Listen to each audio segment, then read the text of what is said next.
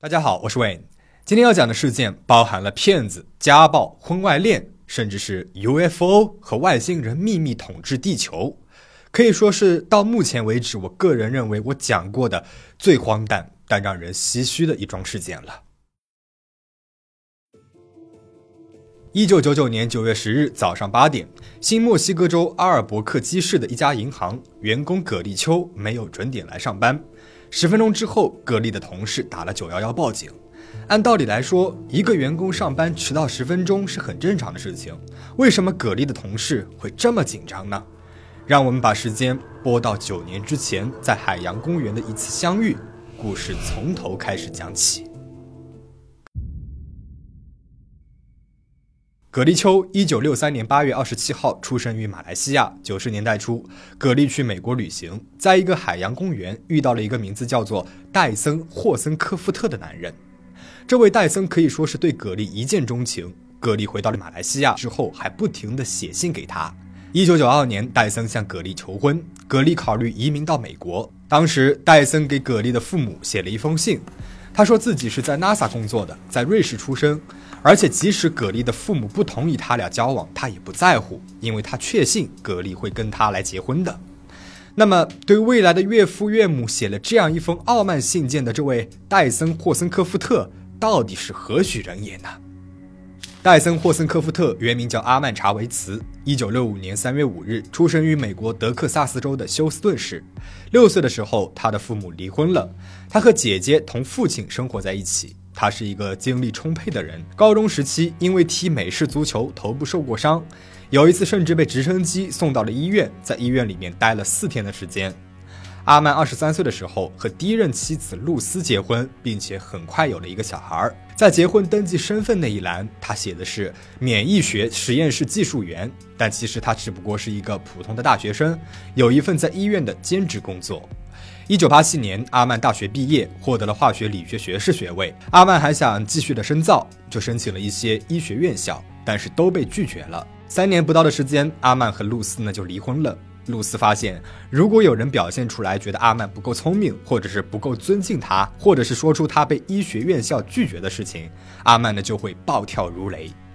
一九九零年六月，阿曼被犹他州立大学的医学院录取了。他告诉同学、老师，他的妻子和孩子在一场车祸当中丧生了。当时他的妻子开车要去接他，所以很内疚。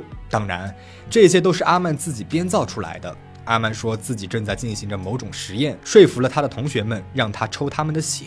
后来学校发现他修改了自己的本科成绩单，推荐信呢也是伪造的，便开除了他。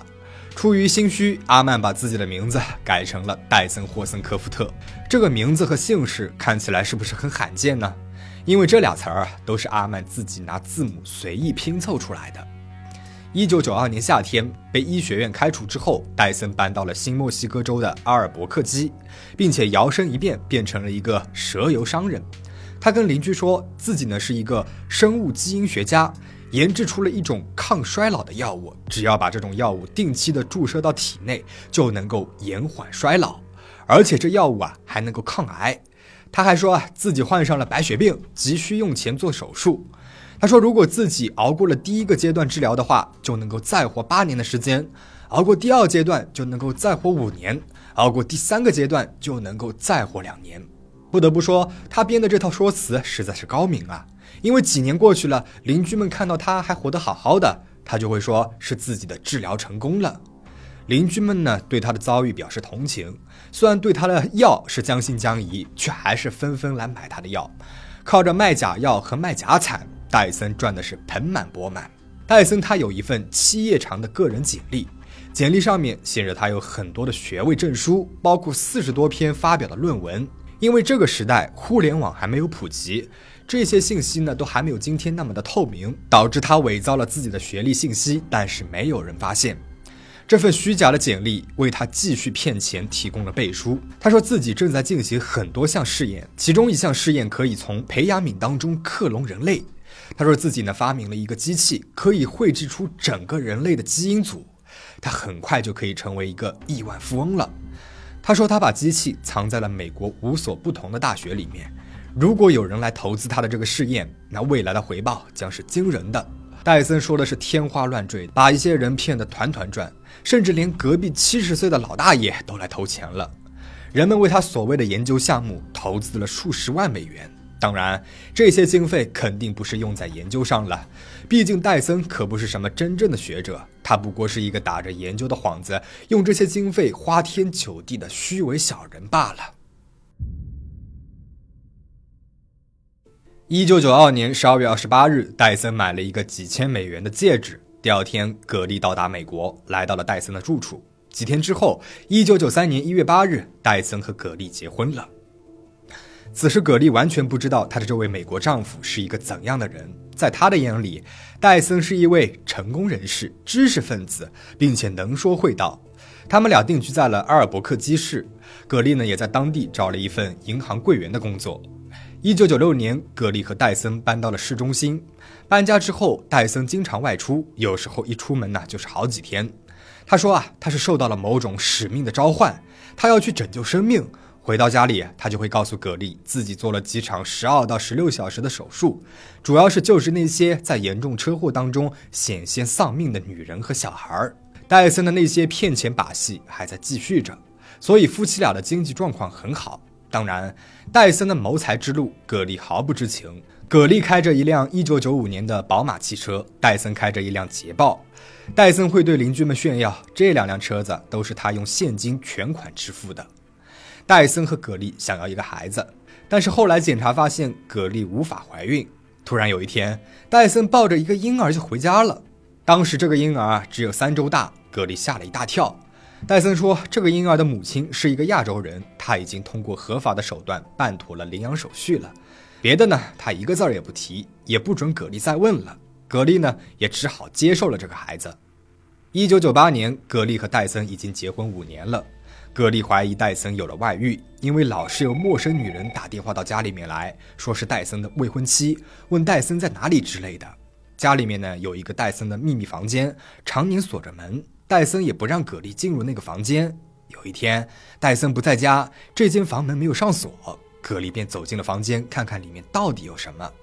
他发现了一封一个律师寄来的信，信里面讲戴森惹上的一些官司和麻烦事儿。包括法院让他离某个女人远一点，FBI 调查过戴森，怀疑他曾经给一个女人下过毒，他不是科学家，卖假药骗钱等等。房间里面呢还有别的女人写给戴森的情书，以及戴森伪造的那些假学历证书等等。原来自己的丈夫是一个喜欢欺骗和沽名钓誉的伪君子，和他原本想象的样子完全不一样。他开始担心起了自己的未来。起初他只是和同事们抱怨几句。渐渐的，他的疑心越来越重了，甚至联系了一名 FBI 探员，告诉他，如果自己有什么不测的话，一定要好好调查一下戴森。那么看到这里，你也许会有些疑问了：这戴森不过是个骗子而已，为什么葛丽开始担心起自己的人身安全了呢？原来，自从那次葛丽发现了戴森的秘密之后，戴森就好几次明着对他暴力相向，单是登记在案的家暴记录就有过两次了。而暗地里面，戴森也是一直试图制造意外，让葛丽陷入危险。好几次，葛丽早上出门的时候，发现自己的汽车挡风玻璃或者是后视镜被砸碎了，甚至连车胎都被放了气。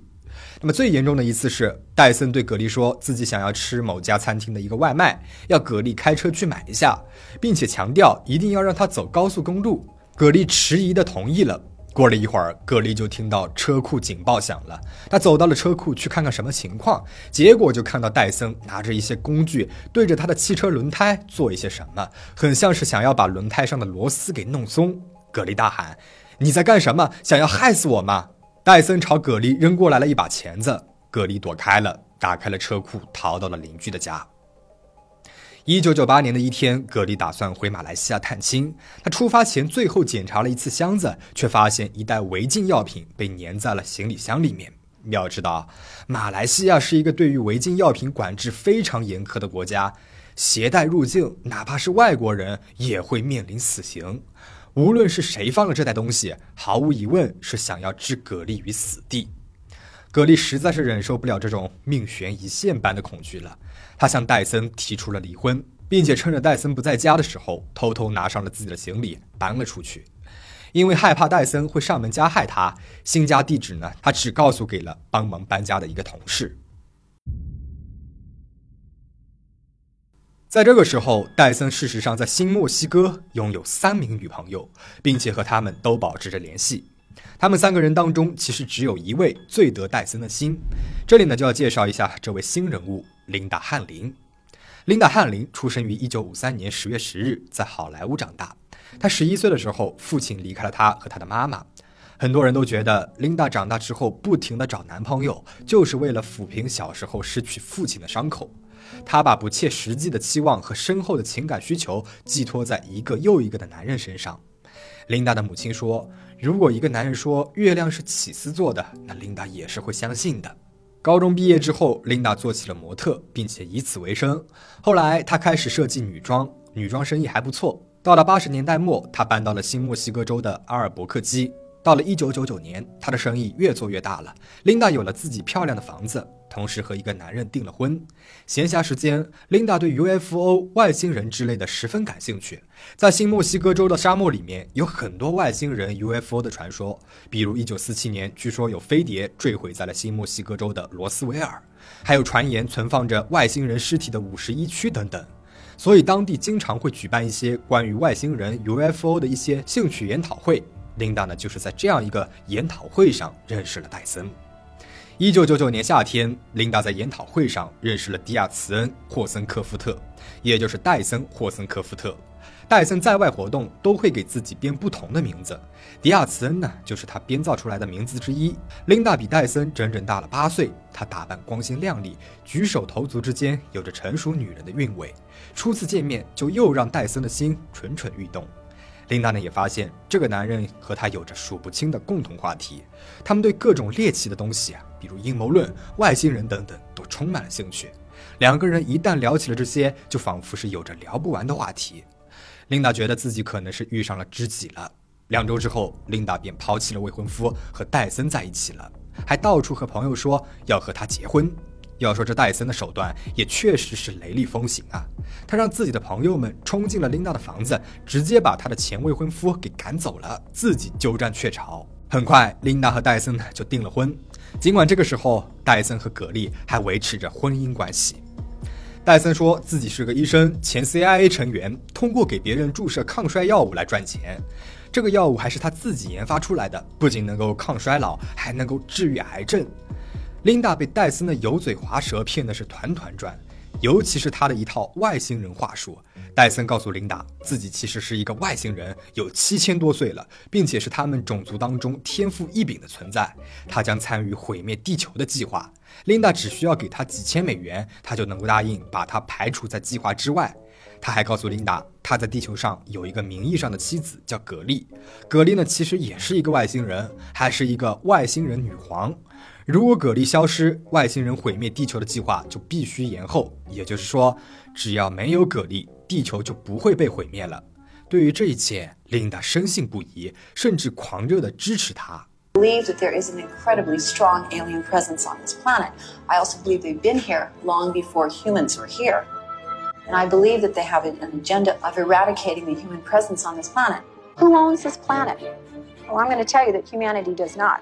These creatures have been here way before mankind was ever thought of. Who owns this planet? Well, you're going to find out real soon. 而认识戴森之后，琳达呢也性情大变，甚至每天穿同一件衣服，整个人也是乱糟糟的，好像是魔怔了一样。琳达的未婚夫，也就是被甩了的那一个，觉得琳达的状态很不对，找了一个私家侦探调查了一下戴森的背景，他想看看是什么样的一个男人让琳达陷入了这样的疯狂。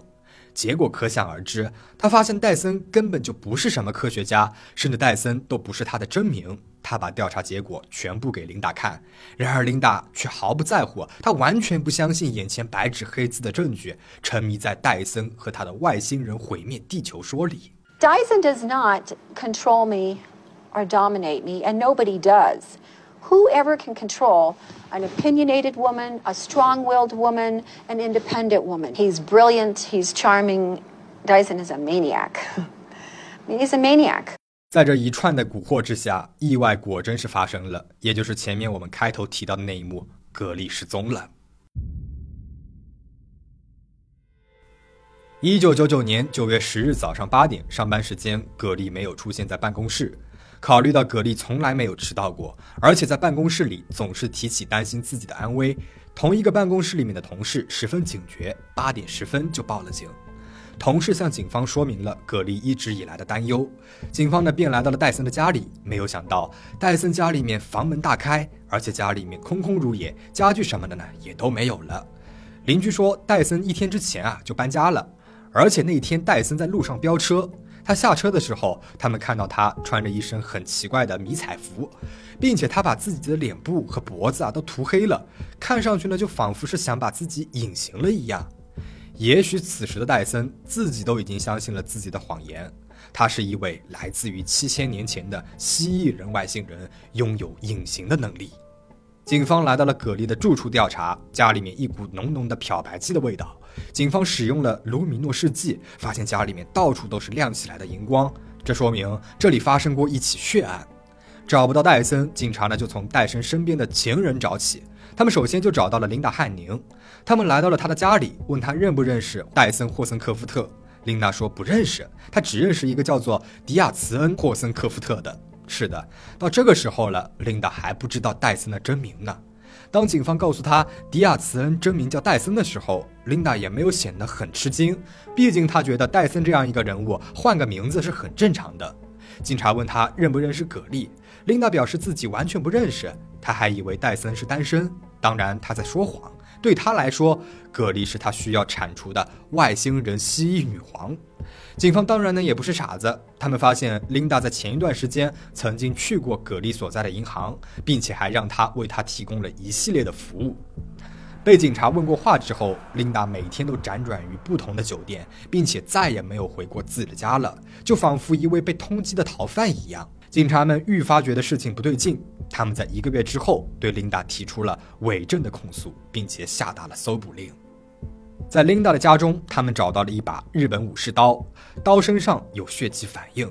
然而，由于刀身被反复的擦拭过，上面残存的 DNA 已经不足以检验出血液的主人了。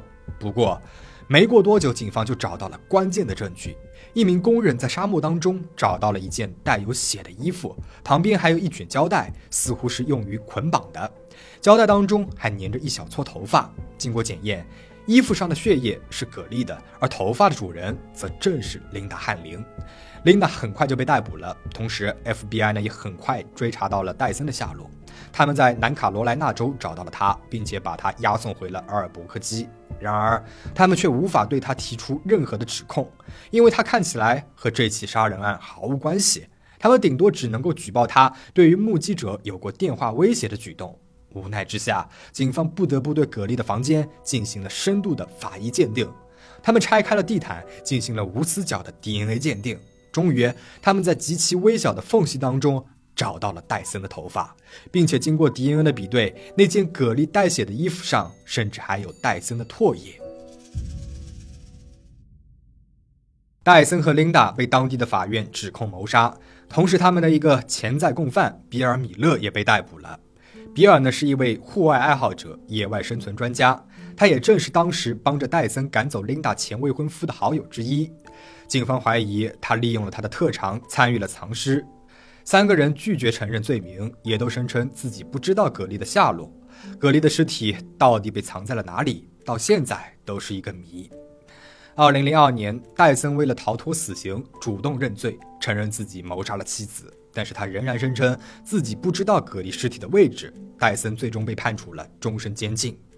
同年九月，琳达的听证会呢也启动了。然而，琳达本人对于他的审判不光没有感到害怕，甚至还很兴奋。Tell me that again, please. I've just waited three years to go to trial, and now I have my chance.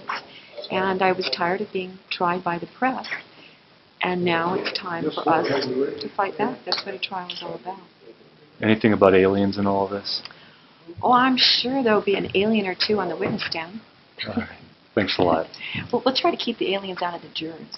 Okay. 在听证会上，琳达的家人表示，琳达是被戴森洗脑了，并且戴森长期以抗衰老的外星药剂的名义给琳达注射着某种药物，这导致了琳达的精神失常。She said that she had been appointed a queen of the world And that her responsibilities was to save the world from other queens coming from other planets. 如果罪名属实，琳达很有可能成为新墨西哥州的第一位被执行死刑的女性。然而这个时候，早就已经认罪争取减刑的戴森又站了出来，说这一切都是自己一手策划的，琳达是完全无辜的。戴森声称是自己把琳达的血液和毛发放在了案发现场，这一切都与琳达无关，并且戴森突然表现得极为狂妄。他声称自己做这一切啊，只是为了混淆调查员的视听，从而为自己洗脱罪名。但是这依然无法解释葛丽衣服上的血迹以及胶带上的毛发。证据确凿之下，法院宣布了对琳达的指控，其中包括一级谋杀、制造伪证、藏匿尸体等十三项严重指控。他虽然没有被宣判死刑，但是仍然被判处了七十三年的监禁。后来，琳达的一位狱友说，他有一次问琳达到底对葛丽做了什么，琳达一言不发，只是看着他用手做着吃肉的动作。当然，这一切是真是假，我们也不得而知了。直到入狱之后，琳达依然坚定不移地相信着外星人的存在。她认为自己是被政府冤枉的，只是政府不想让她透露关于外星人的信息，想让她闭嘴，仅此而已。她认为自己所做的是在拯救世界，她是一位英雄。事件到这里呢就结束了。你听完是不是也觉得不可思议呢？戴森那一套可能连十岁的小孩都不会相信的外星人说辞，为什么能够骗到琳达呢？而戴森一个彻头彻尾的大骗子，为什么能够一直靠着他的假药和假实验赚着钱呢？他逃跑的时候穿着奇怪迷彩服，把自己涂黑的奇怪举动，是不是也说明他谎话说的太多，最后自己也信以为真了，把自己也骗进去了呢？最可怜的是格丽，为了一个荒谬的谎言失去了生命，让人唏嘘。还有戴森突然抱回家的那个小孩，在葛丽申请了离婚搬出去住之后，孩子一直被戴森放在邻居家照顾。后来孩子被人领养了，据说孩子呢也很害怕戴森，去养父母家的时候头也不回，没有跟戴森说一声再见。对于这个事件，你有什么想说的吗？欢迎留言讨论。最后，请大家保持警惕，保持安全。